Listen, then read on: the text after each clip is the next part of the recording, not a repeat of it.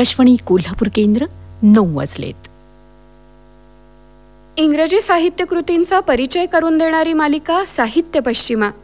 श्रोते हो गेल्या काही भागांपासून आपण लेखक जे डी सॅलिंजर यांचा आणि त्यांच्या काही कलाकृतींचा परिचय करून घेतला. आजच्याही भागात आपण त्यांच्या सीमोर अँड इंट्रोडक्शन या लघु कादंबरीचा डॉक्टर रघुनाथ कडाकणे यांनी करून दिलेला परिचय ऐकूया.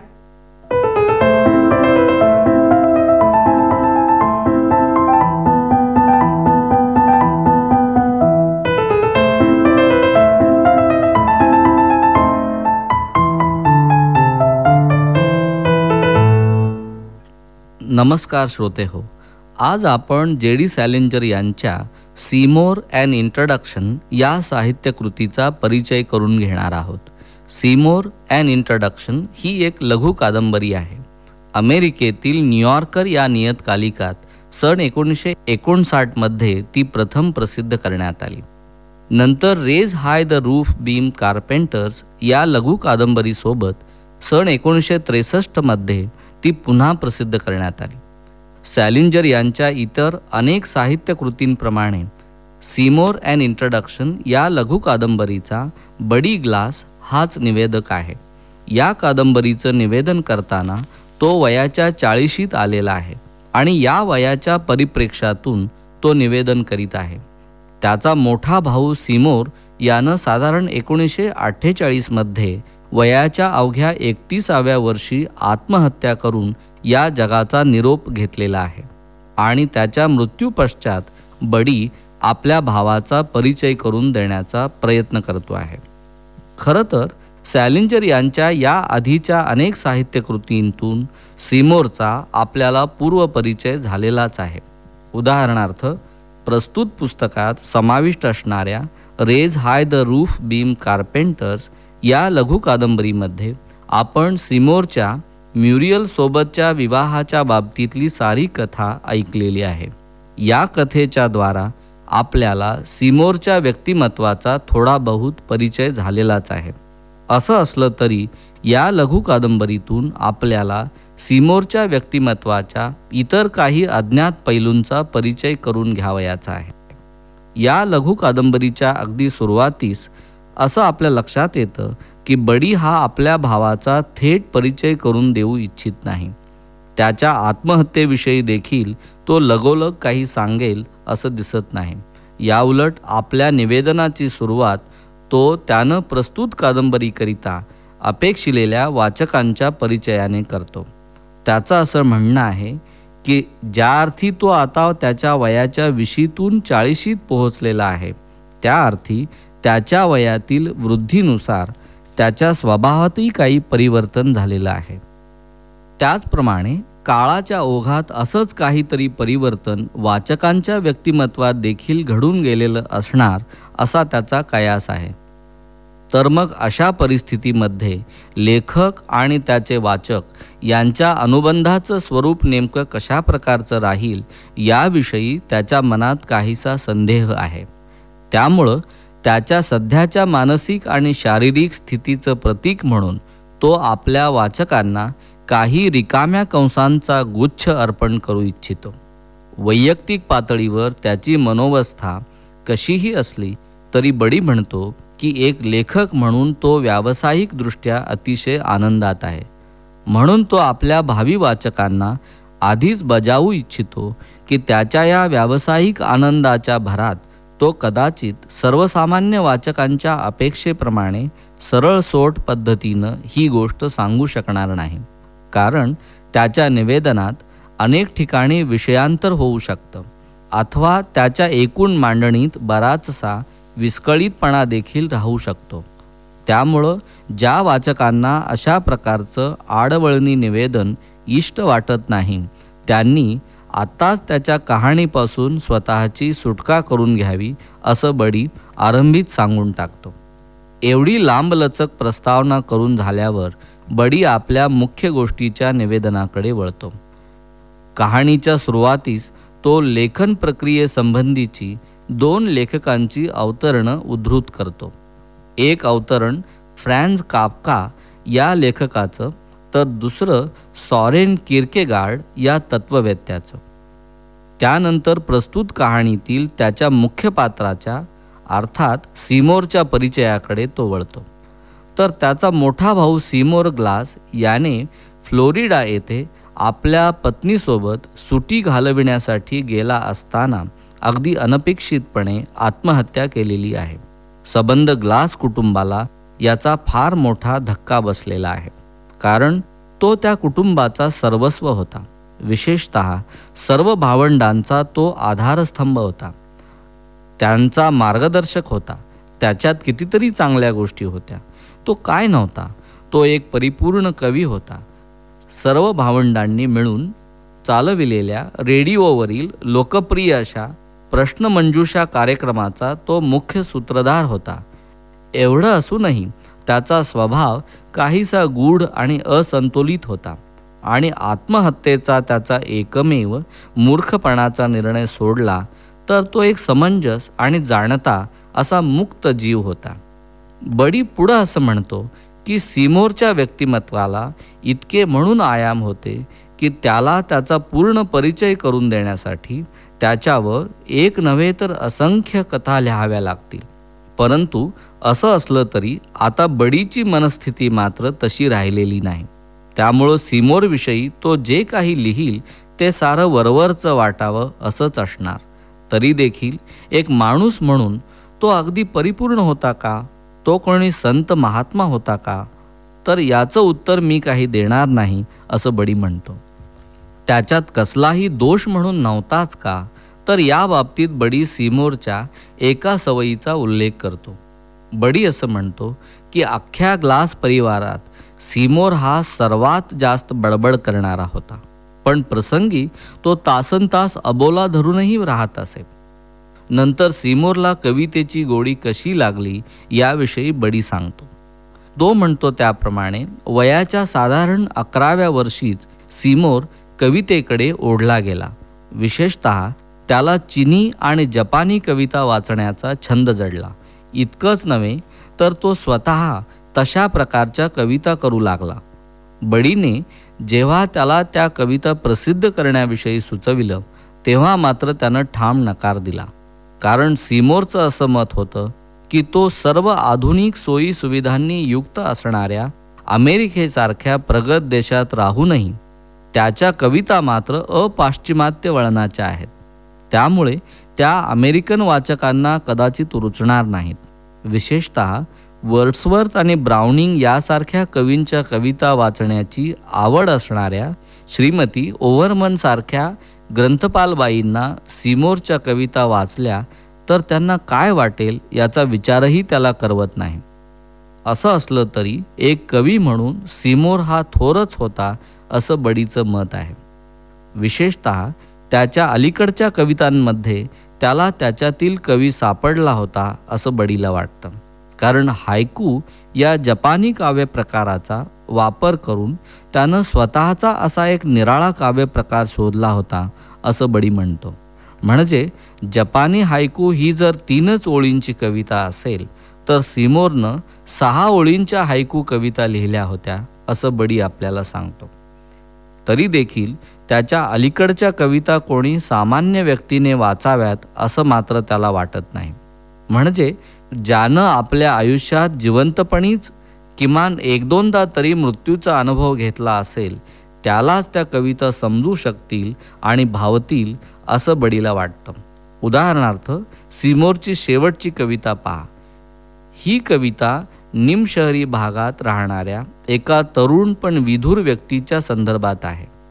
एके रात्री हा तरुण विधूर आपल्या घराच्या अंगणातील हिरवळीवर बसलेला आहे. तो आकाशातील चंद्राकडे पाहत बसलेला आहे. त्याच वेळी त्यानं पाळलेलं पांढरं शुभ्र मांजर तिथे येतं आणि आपल्या अणकुचीदार दातांनी ते आपल्या मालकाच्या डाव्या हाताचा कडाडून चावा घेतं. विशेष म्हणजे त्या मांजराच्या चाव्याने असह्य वेदना होऊन देखील तो विधूर कसलाही प्रतिकार करीत नाही. उलट तो त्याला पूर्ण शक्तीनिशी चावू देतो. अशी ही कविता. सिमोरच्या या कवितेवरून बडीला असं वाटतं की कदाचित सिमोरनं आपल्या कुटुंबाला अंधारात ठेवून पूर्वीच एक लग्न केलं असावं आणि त्याची ती पहिली पत्नी मृत्यू पावली असावी. आणि म्हणूनच त्यानं अशा प्रकारची कविता लिहिली असावी. परंतु तसं काहीही झालं नसेल असं पुन्हा बडीच आपल्याला सांगतो. यानंतर बडी आपल्याला सिमोरच्या इतर काही सवयींबद्दल तसंच त्याच्या पेहरावाच्या पद्धतीबद्दल आणि एकूणच त्याच्या दिसण्याबद्दल सांगत राहतो. आणि यापुढे आपल्याला सिमोरविषयी काही सांगणं शक्य नाही असं म्हणून त्याचं निवेदन तिथंच अर्धवट सोडून देतो. तर इतकीच ही कहाणी. या लघु कादंबरीचं नाव सिमोर अँड इंट्रोडक्शन असं असलं तरी सिमोरच्या व्यक्तिमत्वाचा नीटसा परिचय मात्र या गोष्टीतून होताना दिसत नाही. उलट त्याच्या व्यक्तिमत्वाविषयीचं गूढ अधिकच वाढत जातं. सगळ्यात महत्त्वाचं म्हणजे सिमोरनं नेमक्या कोणत्या कारणासाठी आत्महत्या केली असावी याचा काहीच उलगडा होत नाही.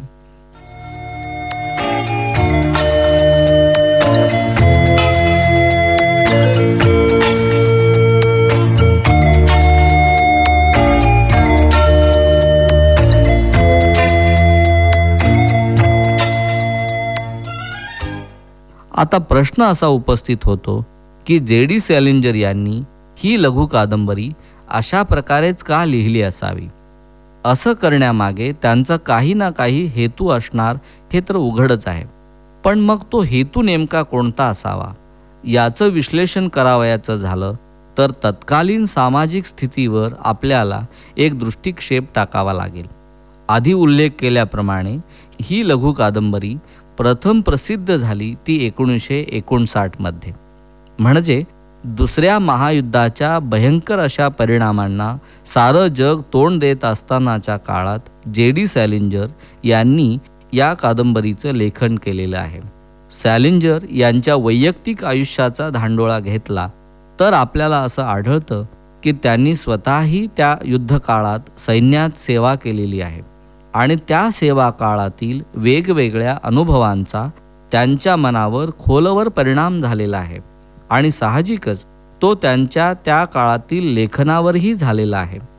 ग्लास कुटुंबातील सिमोर आणि बडी हे दोघेही अमेरिकन सैन्य दलात नोकरी करीत असल्याचा उल्लेख पूर्वी आलेलाच आहे. आपल्याला असंही समजलेलं आहे की सैन्य दलातील नोकरीचा सिमोरच्या मनावर विपरीत परिणाम झालेला आहे. कारण काही झालं तरी सिमोर हा मूलत एक कवी आहे एक कलावंत आहे आणि अर्थातच कोणाही सच्च्या कलावंताप्रमाणे त्याचं मन हे अतिसंवेदनशील आहे. त्यामुळे त्याच्या सभोवती जे जे काही घडतं आहे किंवा बिघडतं आहे त्या साऱ्याचा त्याच्या मनावर आणि पर्यायाने त्याच्या वर्तनावर प्रभाव पडतो आहे. म्हणून आपल्याला असं म्हणता येईल की सिमोरनं केलेली आत्महत्या ही त्याच्या सभोवतीच्या सामाजिक परिस्थितीला दिलेली टोकाची प्रतिक्रिया आहे. परंतु केवळ इतकंच विश्लेषण पुरेसं होणार नाही. खरं तर सिमोरच्या आत्महत्येचं अधिक संयुक्तिक कारण त्याच्या सभोवतीच्या परिस्थितीत नव्हे तर त्याच्या मनस्थितीत आहे. कारण बडी म्हणतो त्याप्रमाणे फ्रॅन्स कापका सॉरेन किर्केगार्ड आणि व्हॅनगॉग यांच्यासारखा सिमोर हा देखील एक अभिजात असा कलावंत होता. आणि अशा कलावंतांचं वैशिष्ट्य म्हणजे त्यांच्यातील सततची अस्वस्थता. ते भोगत असलेलं अतीव अनामिक अकारण आणि शब्दातीत अशा प्रकारचं दुःख. अशा जातीच्या कलावंताला आपलं वैयक्तिक जीवन जगत असतानाच आपली कला आणि तिच्यासोबतच येणारं ते असह्य असं दुःख या दोन गोष्टी वेगळ्या करताच येत नाहीत. ना तो आपल्या कलेला त्यागू शकतो ना त्याच्या कलेसोबत चिकटून राहणाऱ्या असीम दुःखाला. सीमोरच्या आत्महत्येचं हेच खरं कारण असू शकेल असं आपल्याला म्हणता येईल. पण श्रोते हो आपण या साहित्यकृतीचा आणखी एका वेगळ्या दृष्टिकोनातून विचार केला पाहिजे. आपण हे ध्यानात घेतलं पाहिजे की जे डी सॅलिंजर यांनी हेतुत ही लघु कादंबरी अशा विवक्षित पद्धतीनं लिहिलेली आहे. आपल्याला असं म्हणायला वाव आहे की मुळात सिमोरच्या व्यक्तिमत्वाचा पूर्णत उलगडा करण्याच्या हेतूने ही गोष्ट लिहिलेलीच नाही. जिला इंग्रजी भाषेत मेटाफिक्शन असं म्हटलं जातं. त्या प्रकारातील ही साहित्यकृती होय. त्यामुळे या कथेत एकरेषीय निवेदन नाही. काही सलगता नाही. तीतील घटितांना कार्यकारण संबंध नाही. अनेक ठिकाणी मध्येच अनावश्यक वाटावं असं विषयांतर आहे. एकंदरीत लघु कादंबरी या प्रकाराला अपेक्षित असा आरंभ मध्य आणि शेवट अशी रचना या कथेला नाही. किंबहुना या साहित्यकृतीत वाचकानं गुंतून राहावं असं काहीही नाही. आहे ते फक्त वाचकाचं मन सतत विचलित करणारं संज्ञाप्रवाही कथन. अशा या आगळ्या वेगळ्या कथनातून ध्वनीत होते ती एकच गोष्ट. आणि ती म्हणजे एका कमालीच्या संवेदनशील अशा कलावंत व्यक्तीनं आत्महत्येच्या माध्यमातून संबंध आधुनिक जगताला दिलेला इशारा. आणि इतर संवेदनशील व्यक्तीचं अवघं आयुष्यच ढवळून टाकणारा त्या घटनेचा परिणाम. नेमका हाच परिणाम वाचकांच्या मनावर होणं सॅलिंजर यांना एक लेखक म्हणून अपेक्षित आहे. श्रोते हो आतापर्यंतच्या साहित्यकृतींवरून पाश्चिमात्य देशात वास करीत असून देखील पौर्वात्य विचारांनी प्रभावित झालेला एक विलक्षण अपाश्चिमात्य लेखक असं आपल्याला जे डी सॅलिंजर यांचं वर्णन करता येईल. आणि या दृष्टीनं त्यांच्या सर्वच साहित्यकृतींचं वाचन करणं आपल्यासाठी निश्चितच उद्बोधक ठरेल.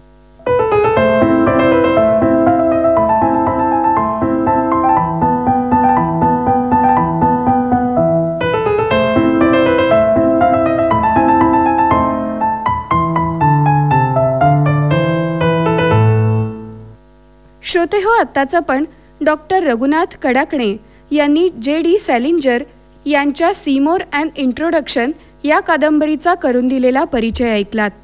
श्रोते हो इंग्रजी साहित्यातील अशाच वेगवेगळ्या लेखकांच्या आणि त्यांच्या कलाकृतींचा परिचय आपण साहित्य पश्चिमा या कार्यक्रमातून करून घेतच राहू. पण आज इथेच निरोप द्या. नमस्कार. आम्ही आकाशवाणीच्या कोल्हापूर केंद्रावरून बोलत आहोत. नऊ वाजलेत आता ऐकूया कार्यक्रम. इंग्रजी साहित्यकृतींचा परिचय करून देणारी मालिका साहित्य पश्चिमा. श्रोते हो आज या कार्यक्रमात आपण ऐकूया लेखक जे डी सॅलिंजर यांच्या raise high the roof beam carpenters या लघु कादंबरीचा परिचय. वक्ते डॉक्टर रघुनाथ कडाकणे.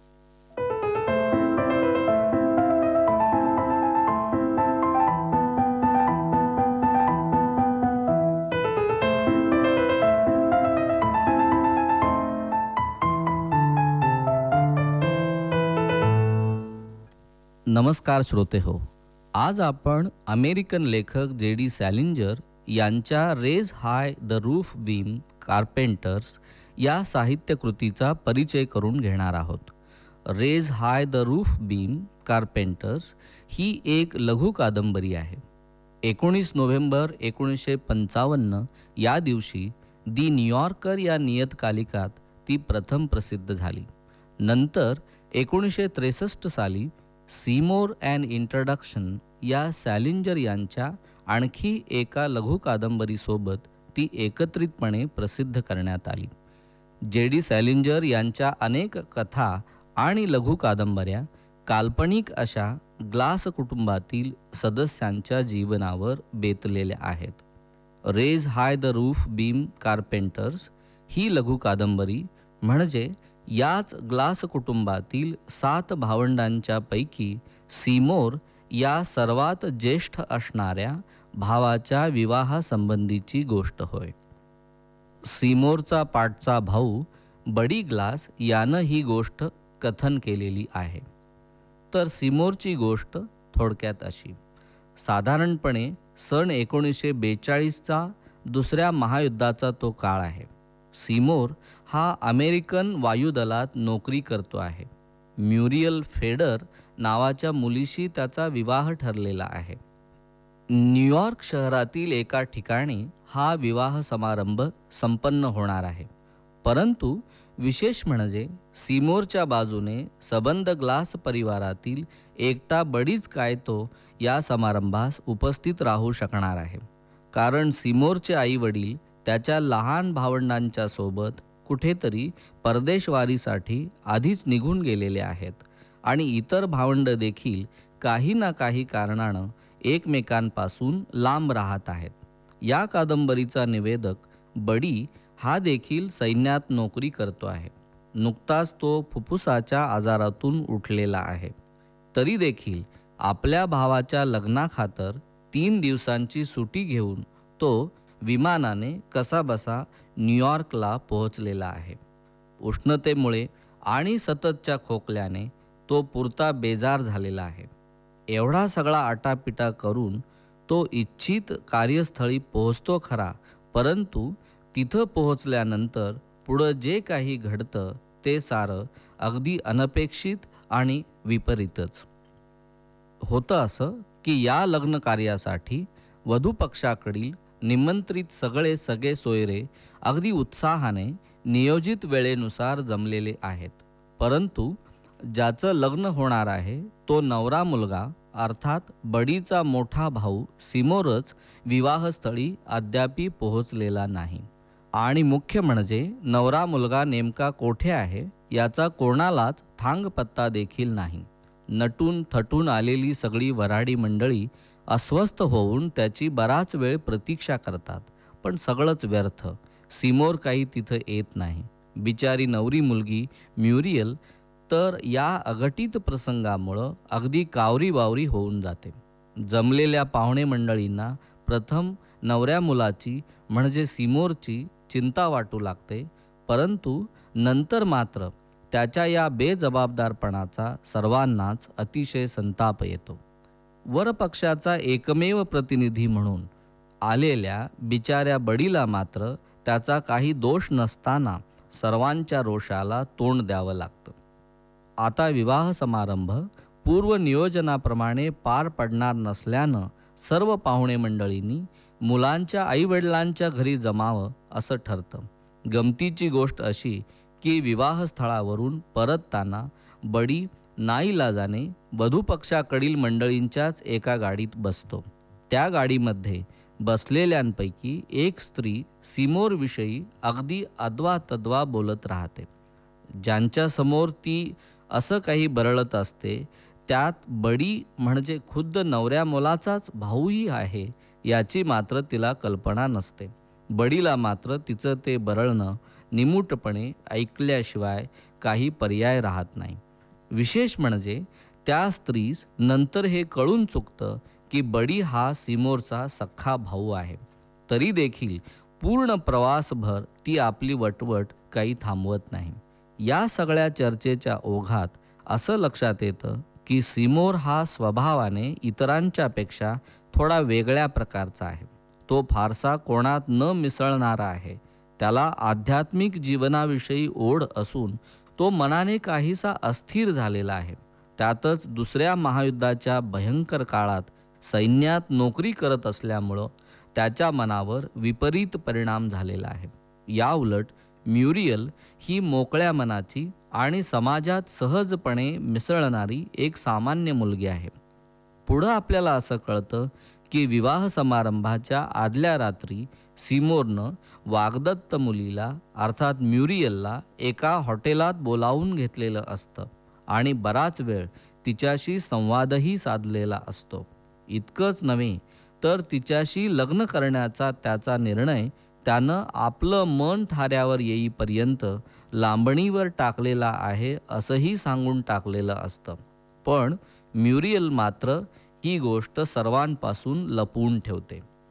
इकडे पाहुण्यांच्या गाडीतून प्रवास करणारा बडी इतकं सगळं आपल्या भावाच्या विरोधात बोललं जात असताना देखील अगदी स्थितप्रज्ञ राहण्याचा प्रयत्न करतो. काही वेळ असाच गेल्यावर वाटेत कसलीशी एक मिरवणूक त्यांच्या गाडीच्या आडवी येते.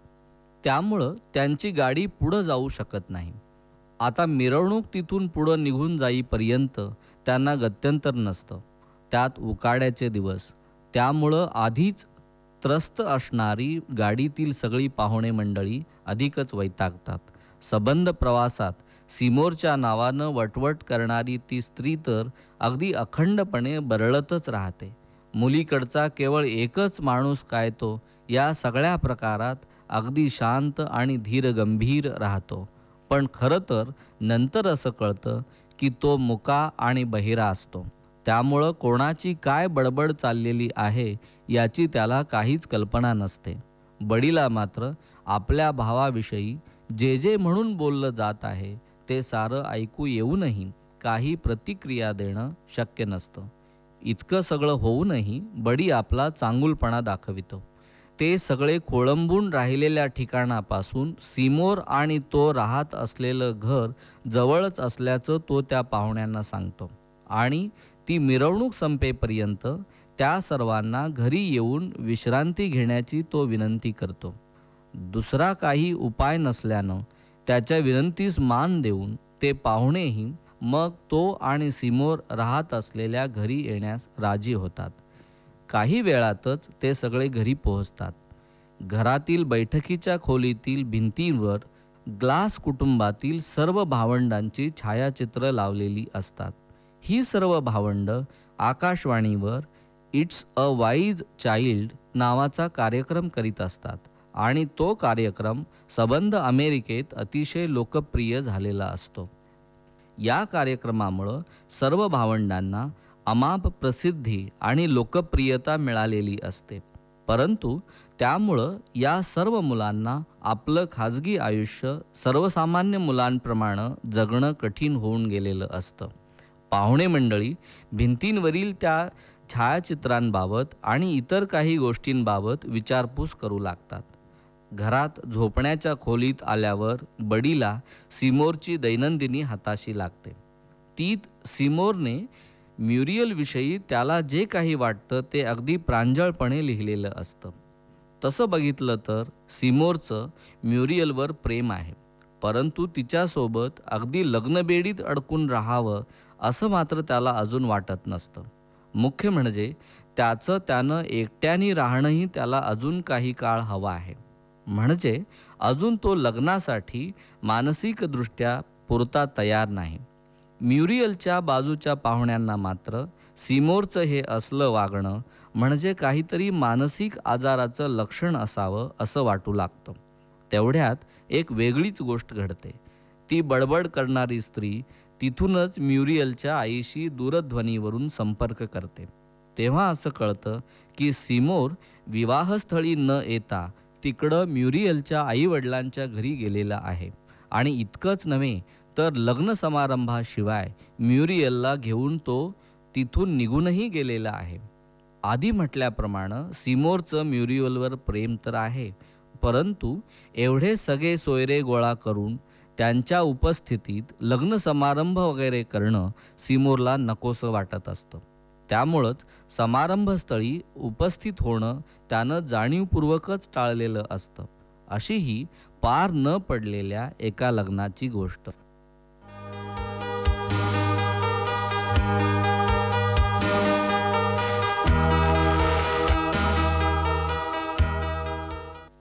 श्रोते हो आता आपण या लघु कादंबरीच्या शीर्षकाकडे वळूया. या लघु कादंबरीचं raise high the roof beam carpenters हे शीर्षक सॅफो ह्या एका प्राचीन ग्रीक कवयित्रीच्या कवितेतून घेण्यात आलेलं आहे. या कवितेत सॅफो असं म्हणते की आर्स नावाच्या ग्रीक देवाप्रमाणे सर्वात उंच व्यक्तीपेक्षाही अधिक उंच असणाऱ्या नवऱ्या मुलाचं स्वागत करण्यासाठी हे सुतारकाम करणाऱ्या कारागिरांनो तुम्ही उभारत असलेल्या घराचे वासे नेहमीपेक्षा अधिक उंच करा अधिक भव्य करा कारण आपल्याला एका असामान्य व्यक्तीचं स्वागत करावयाचं आहे. आता या ओळींच्या अनुषंगाने आपल्याला असं म्हणता येईल की सिमोरला म्युरियलसोबत राहायचं जरूर आहे परंतु त्याकरिता प्रचलित विवाह पद्धती अनुसरणं त्याला नकोसं वाटत आहे. जणू काही एक व्यक्ती म्हणून आणि म्युरियलचा प्रियकर उर्फ नवरा या नात्याने तो इतका उंच आहे की तत्कालीन समाजाने उभा केलेला विवाह मंडप त्याच्यासाठी अगदीच खुजा ठरावा. म्हणूनच तर अशा प्रकारच्या समारंभासच फाटा देण्याचा निर्णय त्यानं घेतलेला आहे. आत्ताच उल्लेख केलेल्या सॅफोच्या या ओळी सिमोर आणि बडीच्या घरामध्ये न्हाणीजवळच्या आरशावर बुबू नावाच्या त्याच्या बहिणीने ओल्या साबणाने लिहून ठेवलेले आहेत. असं आपल्याला कादंबरीच्या ओघात समजतं. यावरून असं आपल्या लक्षात येईल की प्रस्तुत ओळीतून बुबू आपल्या भावाचं वेगळेपणच जणू दर्शवू पाहत आहे. सीमोरशी जवळून परिचय नसलेल्या वधूपक्षाकडील पाहुणे मंडळींना मात्र त्याचं हे असं वागणं साहजिकच विक्षिप्त आणि बेजबाबदारपणाचं वाटतं. तो समलिंगी असावा किंवा त्याला कोणता तरी मानसिक आजार झाला असावा असंही त्यांना वाटतं. परंतु सीमोरच्या दैनंदिनीवरून असं लक्षात येतं की तो काही मनोरुग्ण नाही. तरी पण मानसशास्त्राच्या भाषेत आपण रिव्हर्स पॅरानॉईड आहोत असं तो स्वतःला म्हणवतो. पॅरानॉईड म्हणजे चित्तभ्रम असणारी व्यक्ती. सोप्या भाषेत सांगायचं तर आपल्यावर कोणीतरी सतत अन्याय करीत आहे अशी निराधार भीती बाळगणारी व्यक्ती. परंतु सीमोरचं याच्या उलट आहे. त्याला असं वाटत राहतं की आपल्याला सतत आनंदी ठेवण्यासाठी कोणीतरी काहीतरी कट कारस्थान करीत आहे आणि एक प्रकारे विवाहसुद्धा दुसरं तिसरं काही नसून मनुष्याला आनंदी ठेवण्यासाठी समाजाने रचलेल्या कटाचाच भाग आहे असं त्याला वाटतं. आणि म्हणूनच स्वतःच्याच लग्न समारंभात उपस्थित होण्याचं तो हेतू पुरस्सरपणे टाळतो. श्रोते हो जे डी सॅलिंजर यांच्या अनेक साहित्यकृतींमधील मध्यवर्ती पात्र ही कोणत्या ना कोणत्या मानसिक आजाराचे बळी असावीत असं आपल्याला वरकरणी वाटतं. परंतु थोडा खोलात जाऊन विचार केला तर आपल्या असं लक्षात येईल की या पात्रांच्या माध्यमातून सॅलिंजरना काही अपसामान्य व्यक्तींबद्दल भाष्य करावयाचं नसून तत्कालीन समाजात तथाकथित सामान्य म्हणून मान्यता पावलेली प्रस्थापित झालेली आणि त्या समाजात जन्माला येणाऱ्या प्रत्येकास अपरिहार्य ठरणाऱ्या जीवनपद्धतीतील सदोषता वाचकांच्या समोर उघड करावयाची आहे. अशा समाजात जगत असताना प्रेम मिळवणं पैसा मिळविणं प्रसिद्धी मिळविणं या सगळ्या खटाटोपाच्या पल्याड असणारं मनुष्याचं निकोप निर्मळ आणि निरागस जीवन मात्र कसं दुर्मिळ दुरापास्त आणि अप्राप्य होऊन जातं हेच raise high the roof beam carpenters या लघु कादंबरीतून जे डी सॅलेंजर यांना दाखवून द्यावयाचं आहे.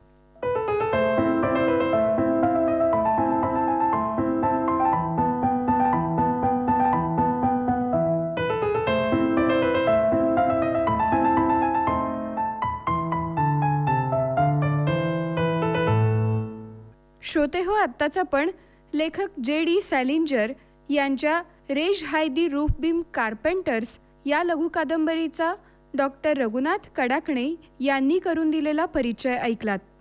श्रोते हो लेखक जे डी सॅलिंजर यांच्या अशाच आणखी काही कलाकृतींचा परिचय आपण करून घेऊया साहित्य पश्चिमाच्या पुढच्या भागात. तोपर्यंत नमस्कार.